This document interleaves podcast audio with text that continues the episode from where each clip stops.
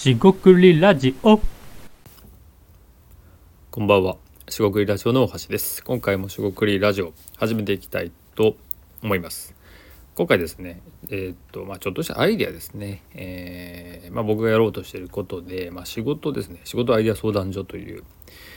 えものをですね、まあ作ろうというか、まあ作りましたと言った方がいいでしょうか。えーそのことについて少しですね、えー軽めですが話をしていきたいと思います。今回もどうぞよろしくお願いいたします。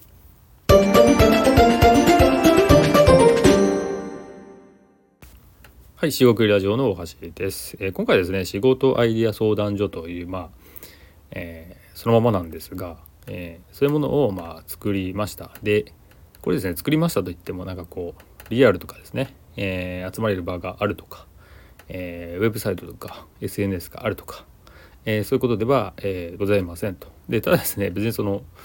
えー何もやらないかっていうわけではなくてですね、まあ、今までやってきたこともしくはやっていることを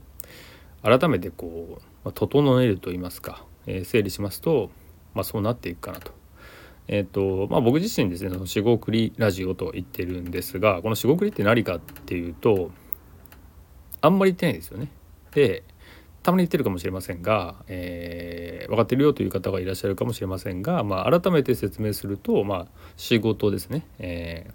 ーあえてカタカナにしていますと。であとクリエイトですねクリエイターってことであ作るってことですね。えー作るもメイクっていうよりもクリエイトの方想像するですね、えーを指していますと。でその仕事を想像する、えー要はですねあのまあ会社でね仕事するとか会社員の人とかを別に否定するわけじゃないですが会社に行って仕事している方多いと思うんですが会社だけじゃなく組織に所属する方も多いしまあそうじゃない方もフリーランスの人とかもいるとは思うんですが、あのそこに行ってですね、えー行くと仕事があると。こういう業務をしてくださいと。でそれをやると、まあ、それを仕事だっていう方、まあ、いらっしゃるかなと思うんですがそれは否定しないんですがそういうのを仕事と言っていいのかと。まあいいのかって言ってると否定してるんですけどまあ一旦一旦否定ししてもいいですか一旦否定しといてで、えーじゃあ作りましょうと。で要はそのあのやりたくないことをやるんじゃなくて、えー自分がまあやりたいことで同時に同時にですねかつ、まあ、人が求めてることですね、えー役立つことをまあカタカナで仕事と言ってそういうのを作っていきませんかと、えーいうのがですねメッセージなわけです。これ屋号なんであのそういうのを名乗ってますしまあブログとかね、えー見ていただいた方がいるか分かりませんが、まあ、そういう子を名乗ってますと、まあ、そういうことをしてます。でそれ何やるのって言ったら、まあ、仕事アイデア相談所っていうところでいくと、まあ、相談乗るんですよねまず。えーで、まあ、何言ってるかっていうと、まあ、副業ですね。サイドワークの服でも、えーマルチワークの服ですね、えーパラレルキャリア的な副業ですが、まあ、何でもいいですしあと企業でもいいですね。ビジネスアイデア、えーまあ、ただですねスタートアップとか、えすごい大きなものをやりたいっていうのだと、まあ、んまりあんまり役に立たないかもしれませんがまあ少なくともですねそういう、えビジネス商売商い、えーここで何度か言ってます。こう商いですね。ちっちゃなもの、まあ、何でもどんな小さくてもですね、えー最初の一歩があるわけですよ。そういうのは大事じゃないですか。っていうことをまず言いたいですしあのそういうふうにですね相談乗ってきた方にまずこう安心するって変なんですがまあ一人一人その、えー経験知見やってきたことを考え方ですよね。あと性格もありますよね。性質みたいなものがあるんで、えーに沿った、えーもので相談に乗ると。まあ、なんでですね当然ですが、えー神でも何ですかそのぜ絶対視でもないんで、えー誰にもが合うわけでももちろんないと思いますが、まあ、なるべく多くの人とそういう個人で、えーまあ、起業家でもいいですしフリーランスの人でもいいですし、まあ、相談に乗っていくと。えーその時の、えーメインのテーマが仕事作りもしくは仕事作りに関する、えーアイデアを出すとか、えアイデアはもちろん出しますしじゃどうやって考えたらいいのっていうようなものとかを提供すると。まあそうやって言うと相談業とか、えー話をして終わるっていうようにこう消えてくじゃないですか。で実際に僕もそのアイデア出し壁打ち店やってると、まあ、消えてくって言ってもその場ではなんか、えー、話として、えー、感じてもらったりいろいろあるんですけど後で見返したりねいいんですけどあのそれを個別でやってっても、まあ、なかなか広がっていかないんだと。であと正直なところお金をですねそこであのがっつり取れるかって言ったらもうこれ数の問題になってくるんであと仕組みですよね。なんかなんか違うよなと。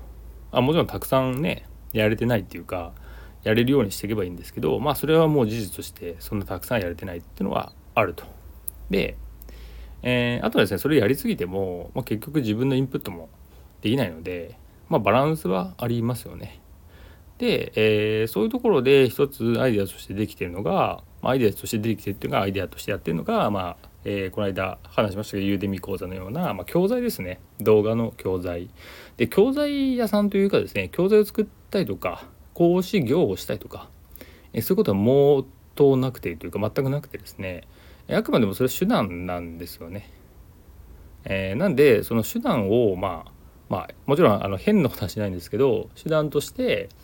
えー、そういうのをうまく使えばいいのかなっていうふうに、え思ってやってます。なんで、えー、あとですねその学習するとか、えー、自分で学んでいただくっていうまあアイデアの出し方の話になるんですがそれを学んでいただくっていうのもワークショップとか研修を、えー、リアルタイムでリアルで、えー、僕がやるってことはもちろん可能なんですが、まあ、それだけでは、えーと、行かなきゃいけないですしオンラインでもそこで張り付いていなきゃいけないですしまあ、えーと大変じゃないですか。であればえー、その何て言うんですかワークブックとか今作ってるんですがそういうものを見て学習していただいたり動画だったら動画を見れば、まあ、いつでも見えるので当然それで学習が進むとか、えー、同じように、えーと、リアルタイムのどあ動機ですよね。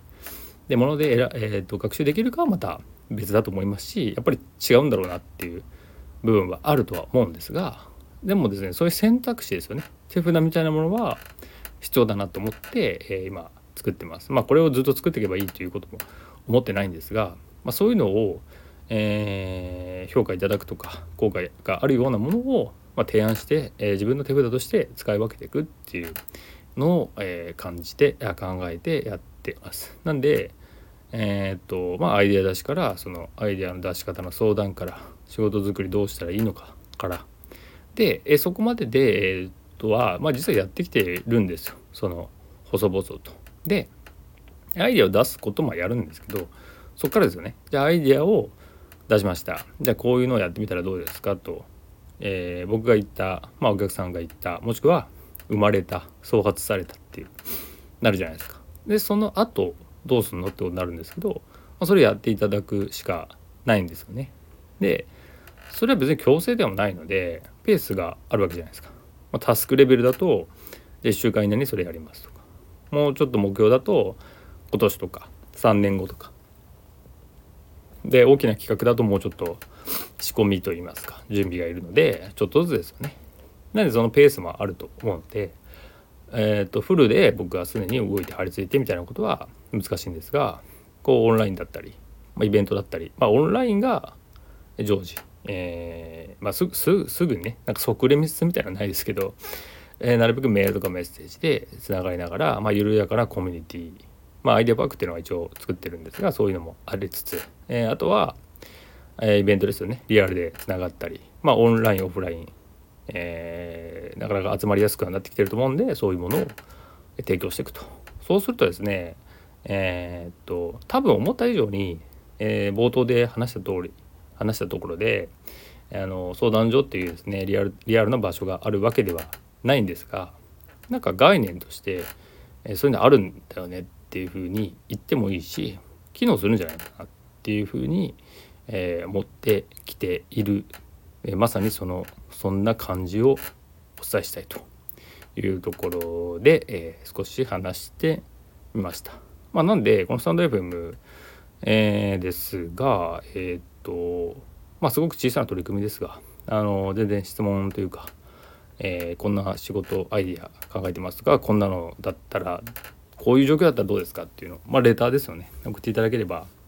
えー、ぜひネタにさせていただきますので、えーと、公開されてしまいますが、